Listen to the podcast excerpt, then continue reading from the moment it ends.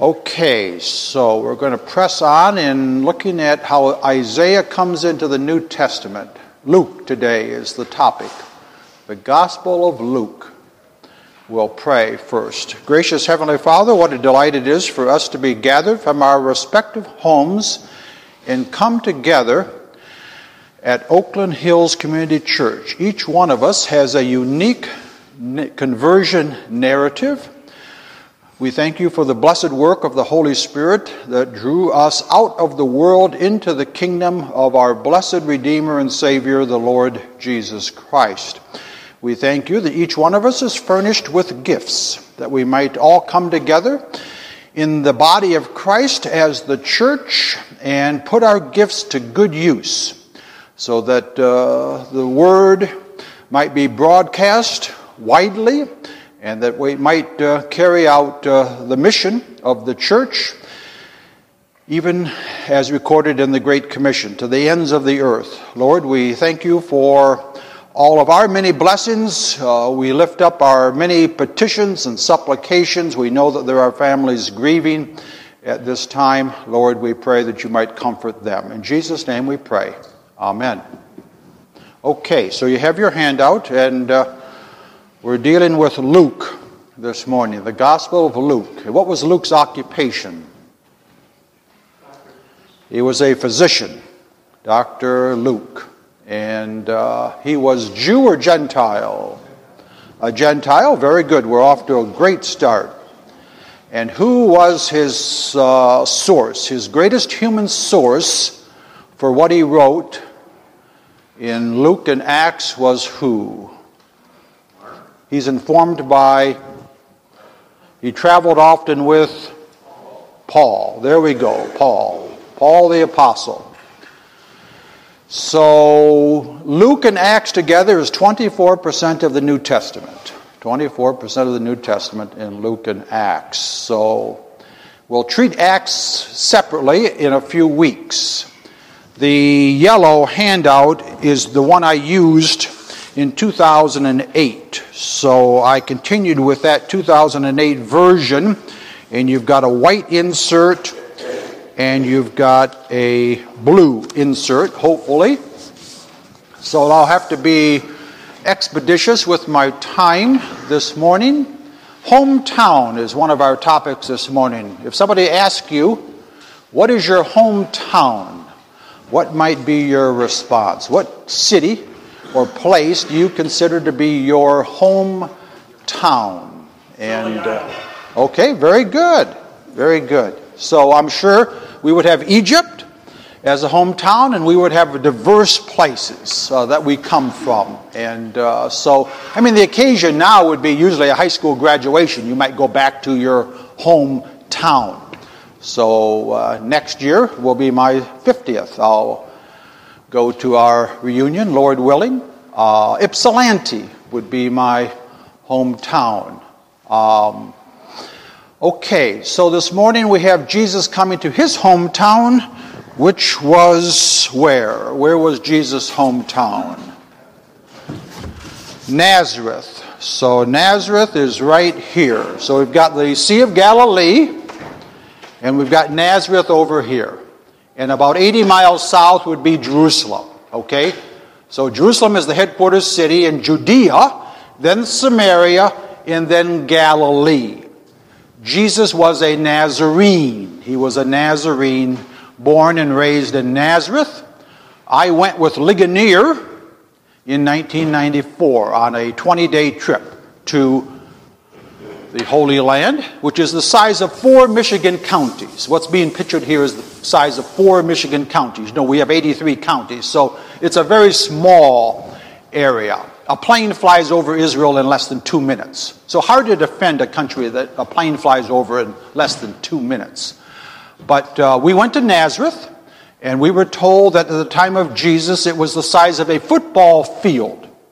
Nazareth was the size of a football field and it was very small, and everybody knew everybody. And uh, they lived in caves. We went into some caves.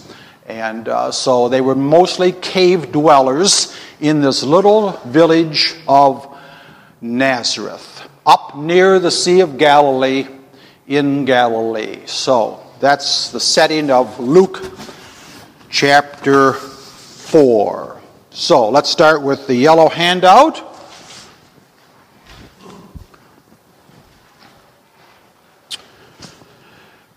Luke remarkably uses quotations from or allusions to Isaiah in those passages where leading characters appear. When John the Baptist, Jesus, and Stephen appeared, Luke introduces a quotation from Isaiah. Luke attributes to Paul in the closing scene of Acts a citation from this important chapter, Isaiah chapter 6. For Luke, this indicates that Isaiah is a crucial key to understanding the Luke Acts as a whole. And commentaries will say that Luke undoubtedly had the idea of the two scrolls from the beginning. He knew he was going to have what we know of as the Gospel of Luke, and he was going to have Acts of the Apostles. And he's writing in the 60s, okay? He's writing in the 60s, about 30 years after the date of crucifixion. If you have your Bible, it begins Luke 1 1. Inasmuch as many have undertaken to compile a narrative of the things that have been accomplished among us, just as those who from the beginning were eyewitnesses and ministers of the word have delivered them to us, it seemed good to me, also having followed all things closely for some time, 30 plus years, to write an orderly account for you, most excellent Theophilus, that you may have certainty concerning the things that have been taught. Okay, so Luke is giving us this very important first few verses that he undertook a very solid investigation and he worked with multiple sources. So this helps us to understand the mode of inspiration or the means of inspiration that it's verbal using words and plenary throughout. And uh, so this disabuses us of the idea that one night an angel whispered into Luke's ear all of what we know of as the Gospel of Luke. Uh, it wasn't by dictation, but it was rather Luke uh, compiling a lot of information and then deciding in determining to write it out on these two scrolls. Okay? And uh, so the way that Luke opens is very important. Okay? Page two of the yellow. In Luke 1 and 2, Luke presents Jesus as a continuation of God's salvation for Israel. One of his methods is the parallel presentation of John the Baptist and Jesus. Similar to the Old Testament patriarchs and prophets, John the Baptist and Jesus are distinguished by special birth. Now, John the Baptist's mother was who? Elizabeth. Elizabeth. Okay, and she was what? What do we know about Elizabeth? She's older and she was barren. Barren. Horrible curse, thought of that way. Horrible curse not to be able to deliver children. Now, in the Old Testament, there's another woman, I'll tell you, in 1 Samuel that is similar. And she was barren, and her name was Hannah. And Hannah gave birth to Samuel. So there's some parallel between Hannah and Elizabeth and Samuel and John the Baptist, okay? Samuel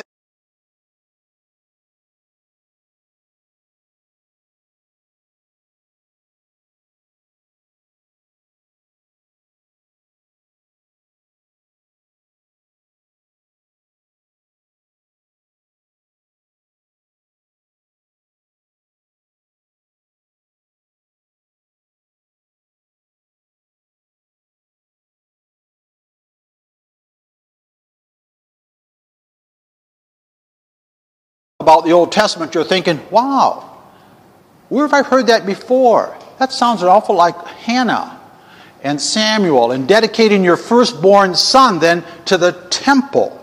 And uh, so these are important clues in the text that hopefully you train yourself to pick up on. If you have a study Bible, of course, it's given you lots of heads up.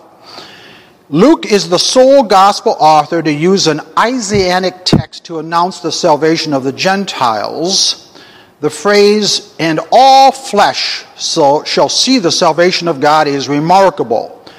Although Luke uses the word the Greek word for salvation only three times, he does it in crucial places. Simeon in the temple, and Paul announces salvation to the Gentiles. So this morning in particular, we're looking at chapter 2 with Simeon, 4 with Nazareth, 8 with the parables, entry into Jerusalem on Palm Sunday and then the mention of the vineyard from Isaiah 5, and then the Emmaus Road at the very end of uh, chapter 24. Page 3, Isaiah 61 is where we will be when we look at chapter 4 on Nazareth. At Luke 7:22, Jesus and his answer to John the Baptist's disciples depict him as the coming one with the healing ministry that Isaiah had foretold as a profile piece.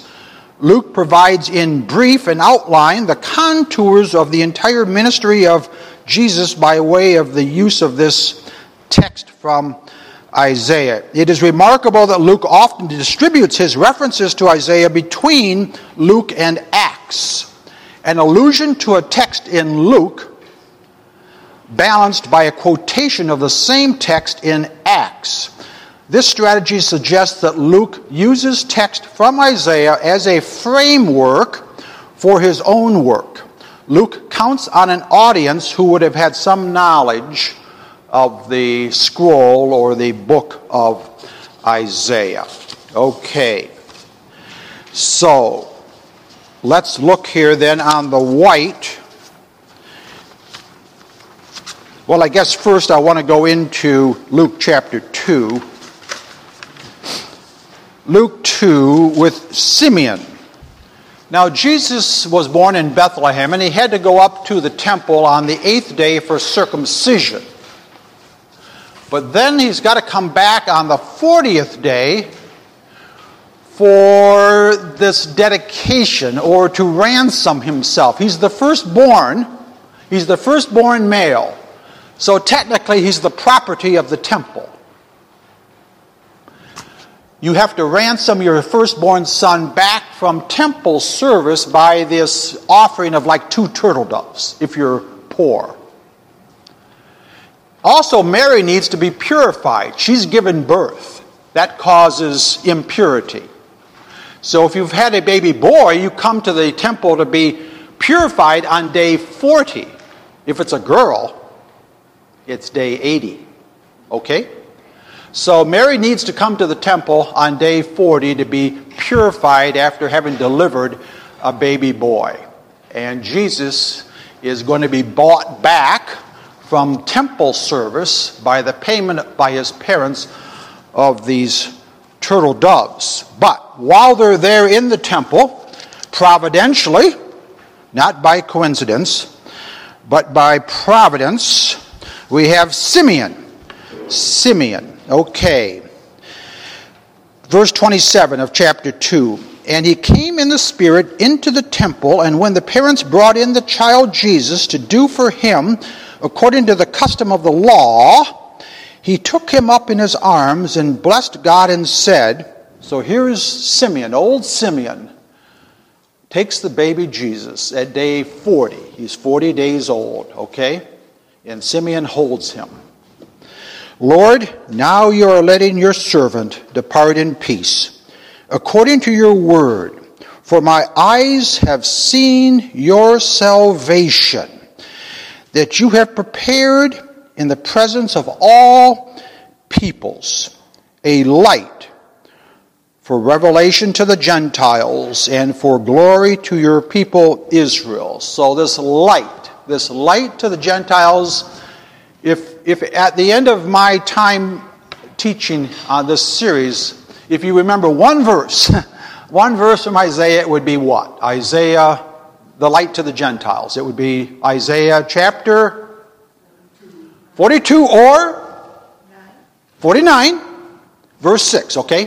42 or 49, verse 6, which is this light to the Gentiles. Okay, so here's Simeon, very old, and he actually holds the person now. He holds the Christ child, and he sees in this child the one who will greatly enlarge. Now, you know, I took you through all the verses, or not all the verses, but we had this series of verses uh, going back to Genesis 3 6, uh, opening up a salvation after the fall, and then uh, particularly Genesis 12 3, that all the families of the earth would be blessed.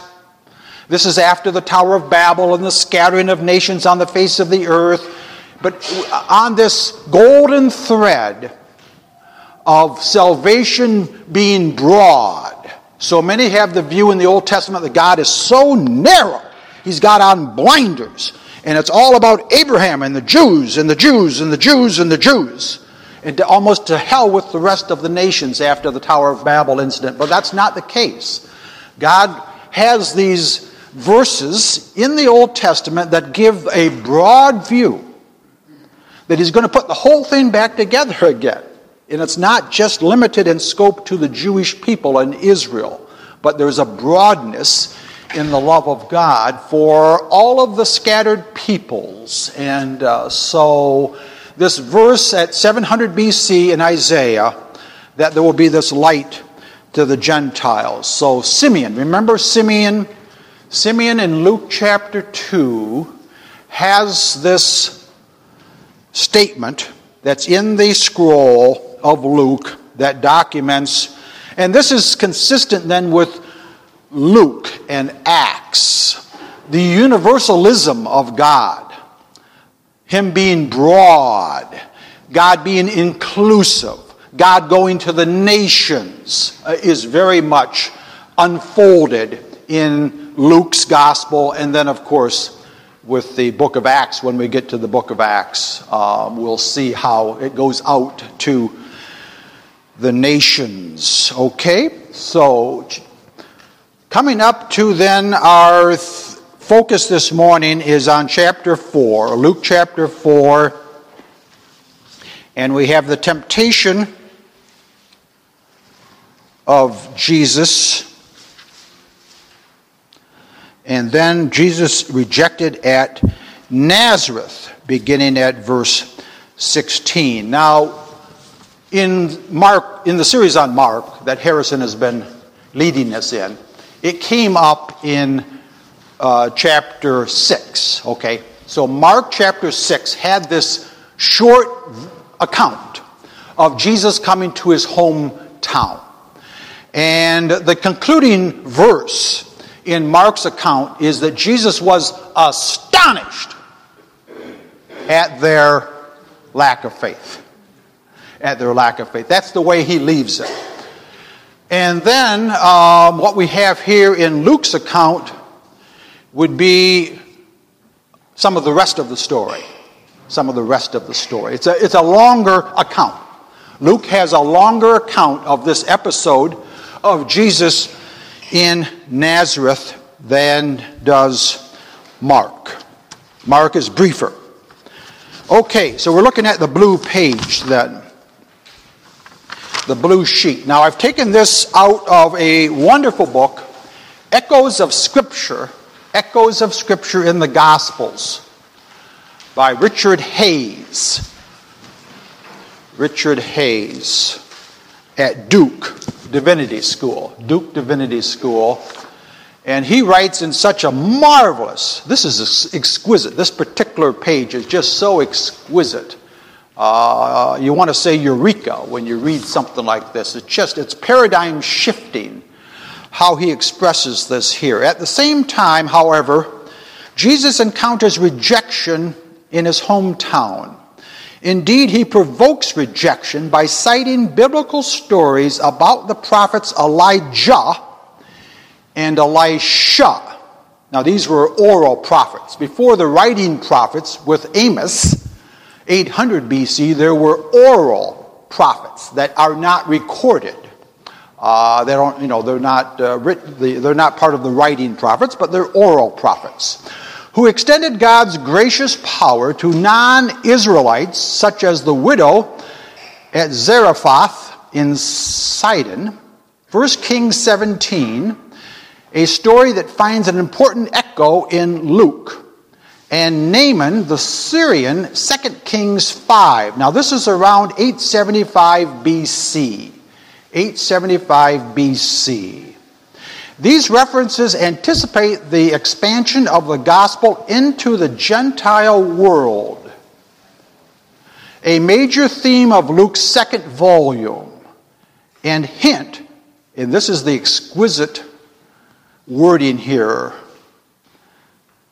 and hint that the Gentile mission is already prefigured in Israel's scripture prefigured. That word prefigured is just astonishing. To be able to see that God's intent and design and strategy, God deliberately was going to put all the pieces back together again and not leave the nations scattered. But it's prefigured right there. Now, Jesus, of course, the master teacher, he saw in the Old Testament, in 1 Kings 17 and 2 Kings 5, he found instances that were enlarge, large, enlarging the kingdom. The kingdom was going to include Gentiles. So putting pieces together, putting verses together. So these, this aspect is not in the Mark 6 account. But in Luke 4 here, we have Luke recording that when Jesus comes to Nazareth and teaches and uh, quotes Isaiah 61, he brings in these verses. We know them as verses, of course, in the uh, scrolls. In the scroll for, for kings, there was no chapters and no verses. So there are simply these words existing on the king's scroll uh, that give idea of the Gentile mission. Thus, Jesus' programmatic preview of his vocation already begins to undercut the assumption that Israel is the exclusive bearer of God's favor. And this makes the people in Nazareth so angry, they want to kill him. They want to take him up to a cliff. Here's their hometown boy. the hometown boy comes back to Nazareth, goes into the synagogue, opens the scroll, preaches from Isaiah 61, but his commentary involves the idea that it's not just Yahweh in Israel, that God's love is broader. Wow. Oh boy. Oh boy. So, this is troublesome. So, John Piper, Dr. John Piper, that I've learned a lot from, he, he uses the idea that Israel had God as their mascot.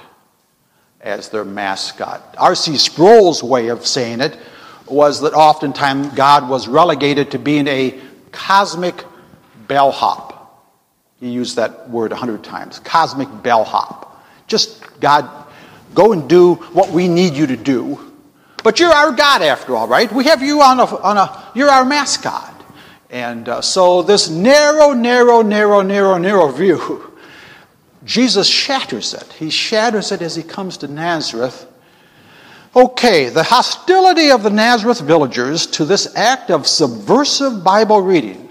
Jesus was being subversive in his interpretation of these texts, is a clear signal that Jesus, as portrayed in Luke's gospel, is engaged in intertextual narration as a countercultural practice by bringing together text from Isaiah about the new Exodus and the liberation of Israel with text from 1st and 2nd Kings about prophetic acts of grace toward non Israelites. Jesus sketches a new and provocative plot line for Israel's story, one in which the role of the servant as a light to the nations, Isaiah 42 and 49, takes on new prominence. It is precisely his scriptural argument for denying Israel's exclusive privilege that is so threatening to the crowd in Nazareth, so very, very threatening to think that God's love,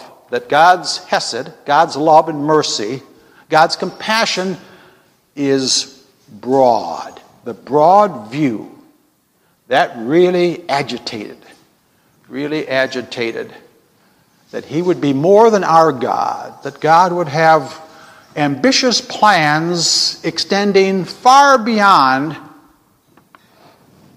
just the Jewish people. Okay, accordingly, the people's rejection of the Spirit anointed servant, Jesus, illustrates the truth of Simeon's earlier prophecy that Jesus would become the catalyst for the falling and the rising of many in Israel, a sign that will be opposed so that the inner thoughts of many will be revealed. And we know this is how the story unfolds in the Gospels. Matthew, Mark, Luke, and John all give us to know that Jesus comes on the scene and the opposition comes on hot and heavy and quick.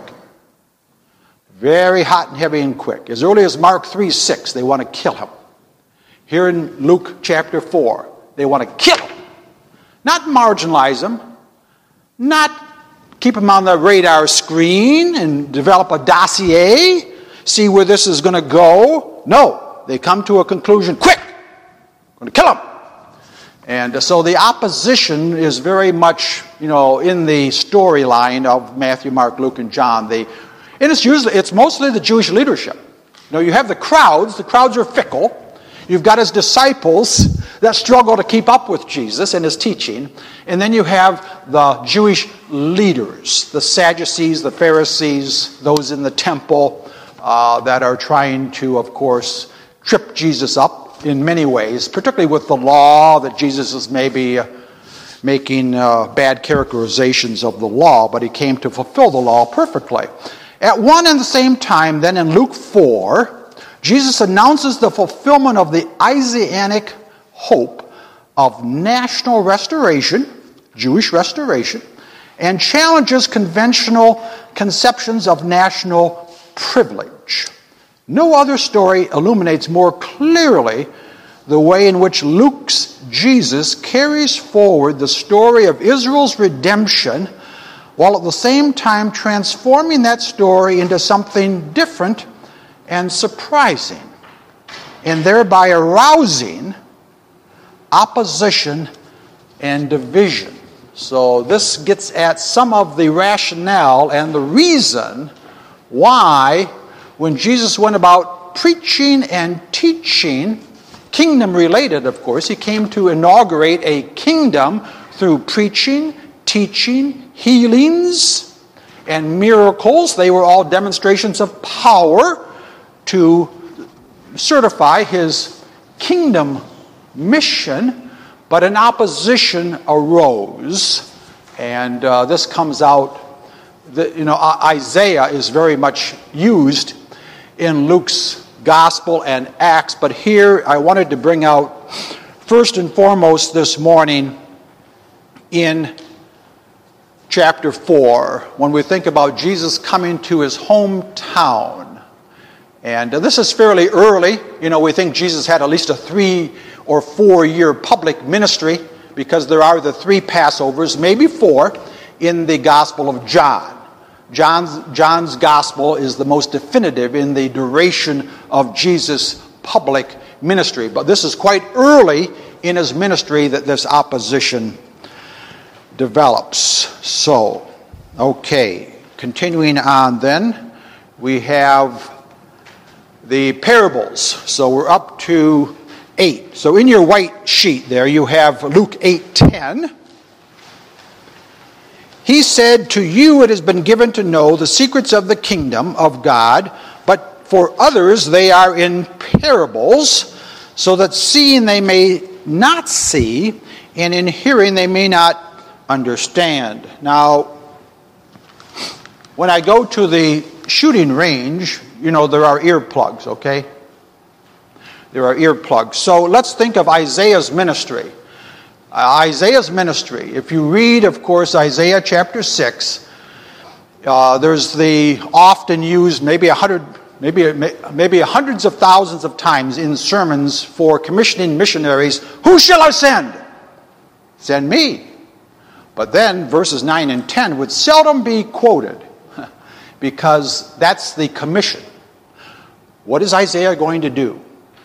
Now, Amos had a ministry of maybe only one month. He leaves Tekoa, sycamore trees. He's called into service for maybe a month, Amos, 800 BC. Isaiah, on the other hand, has a 40, 50 year duration ministry of prophecy.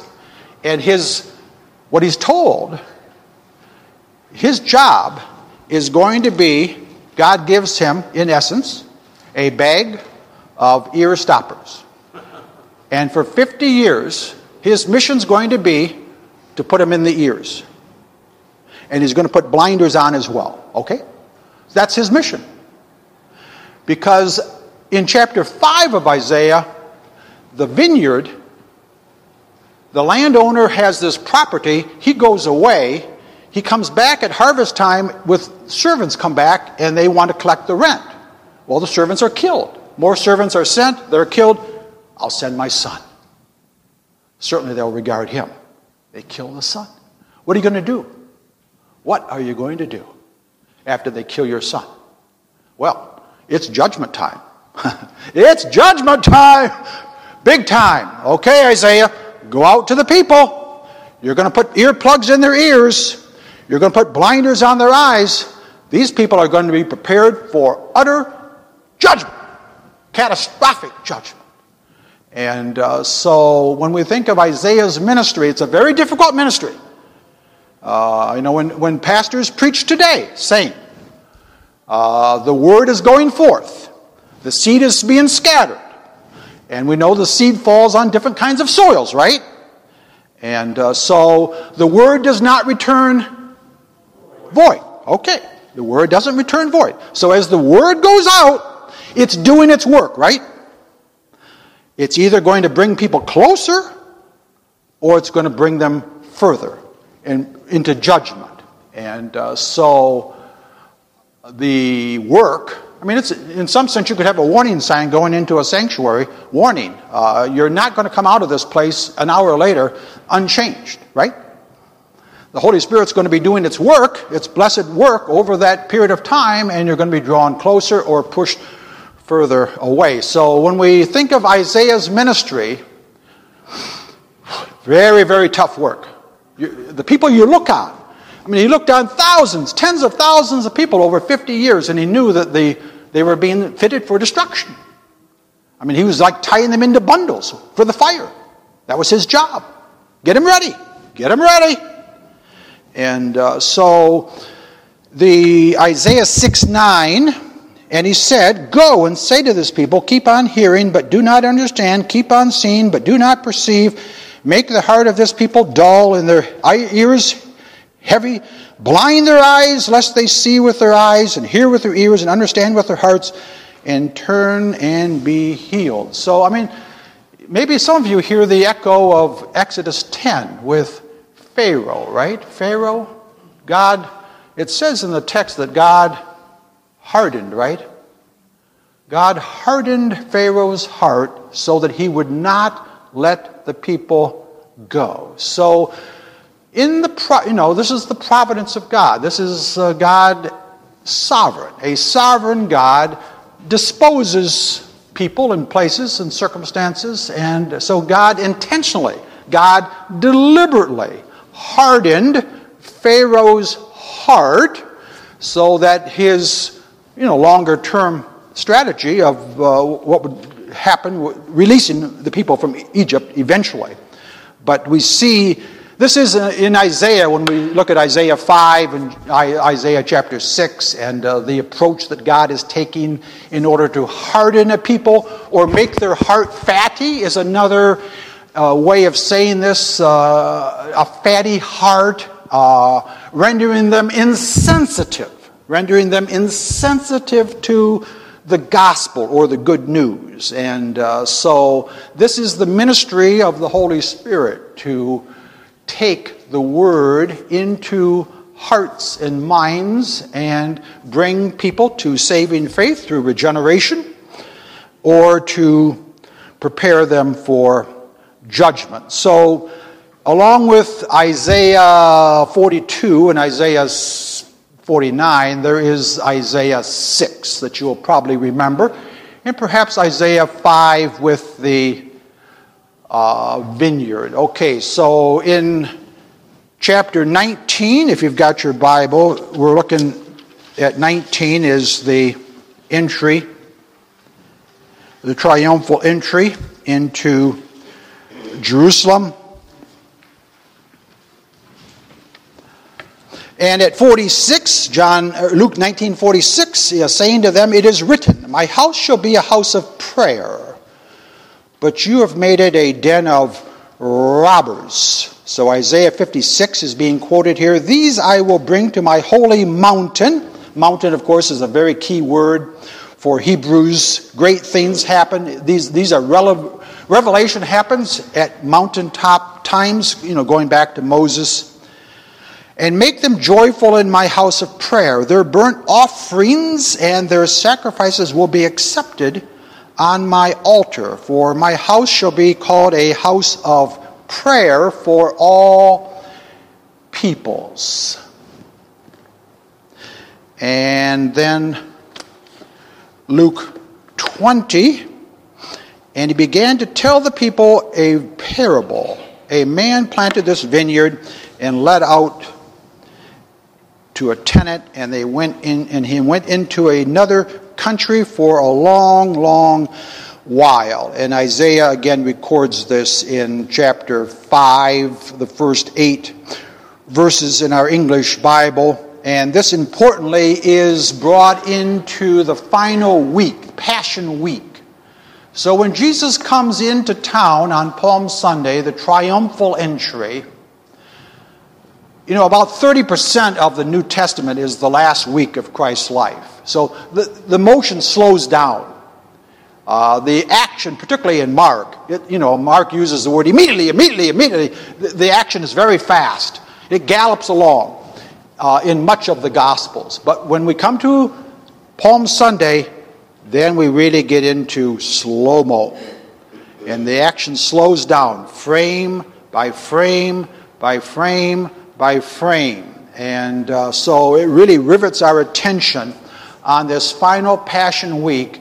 And that's where Isaiah 5 comes in. In Matthew, Mark, and Luke, they bring in the vineyard. And again, on Israel's money, there was the symbol of the vine. So the vine was emblematic of Israel. So when Jesus is given a series of parables and he comes to Isaiah 5, whew, that's a bad one because everyone knew that Isaiah 5 was written in this indictment, which Greg helped us to understand that when Isaiah was written to the contemporary audience, one of the illustrations was this vineyard scene of a man having an ownership of a land. He wants a vineyard that's going to produce crops and get a profit. He sends the servants to get at harvest time his share, the owner's share. They kill kill the servants, and then they kill even the son. So when Jesus is confronting during Passion Week the opposition, the Jewish leadership, when he picks as one of his parables Isaiah 5. And you've got, he's speaking to the Jewish leadership. That's us. I mean, they know this. He's talking about us. And it's almost a deja vu, right? We got a deja vu going here. Here was Isaiah at 800 BC, 740 BC, using this illustration, and Jesus now brings it forward, and he sees the same situation going on. The same thing that Isaiah encountered is now what Jesus is encountering with opposition. So Jesus reaches back, picks Isaiah 5, and makes a contemporary application of how this dreadful, ugly setting of God sending prophets to his own people and how they, how they process that, how they take this in. They're a threat. They're a threat. Jesus is a threat to the Jewish people. Uh, is, you know, is the leadership take on this. The leaders, the Jewish leaders have an agenda. Jesus does not fit in with that agenda. Jesus is going in a different direction. They don't like it. They're offended, and worse. So Isaiah 5 comes into the Passion Week sequence of this growing tension leading up to crucifixion, right? I mean, he comes in as a king on Sunday, Palm Sunday. By Friday, he's on a cross. Wow. Things have sure taken a turn here. And uh, so Isaiah 5 figures into this rising action that unfolds during Passion Week. Well, looking at Luke 23, or let's go to, let me leave you with the Emmaus Road, of course, which is so important. Let's look at the Emmaus Road here as we conclude. Okay, so Emmaus Road. Um, let's see where we want to go.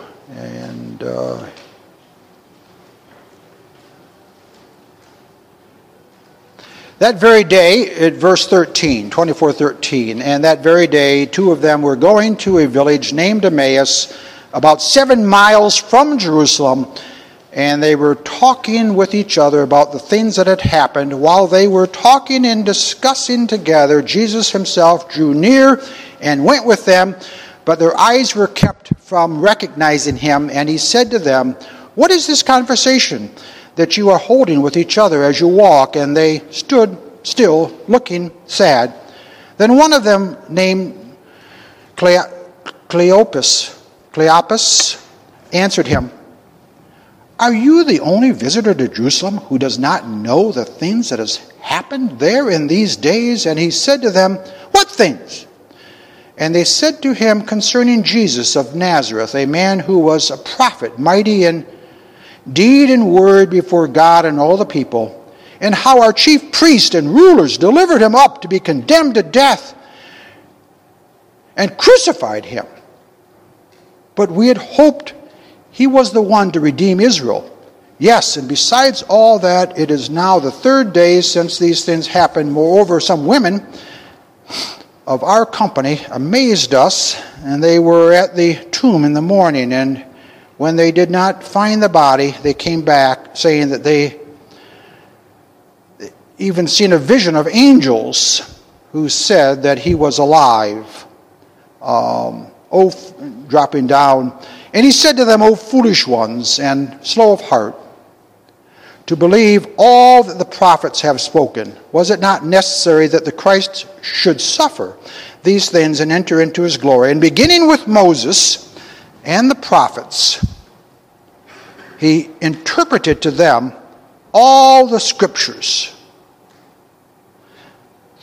the things concerning himself. Okay, so Jesus is in all of the scriptures, of course. We know that because we're looking back. We are very, very blessed and fortunate to be living in the latter days. We're living in the latter days and we're able to look back on all of these earlier events, and we have all 66 books of Scripture. Now, before I end, I have some DVDs if you want something for summer viewing.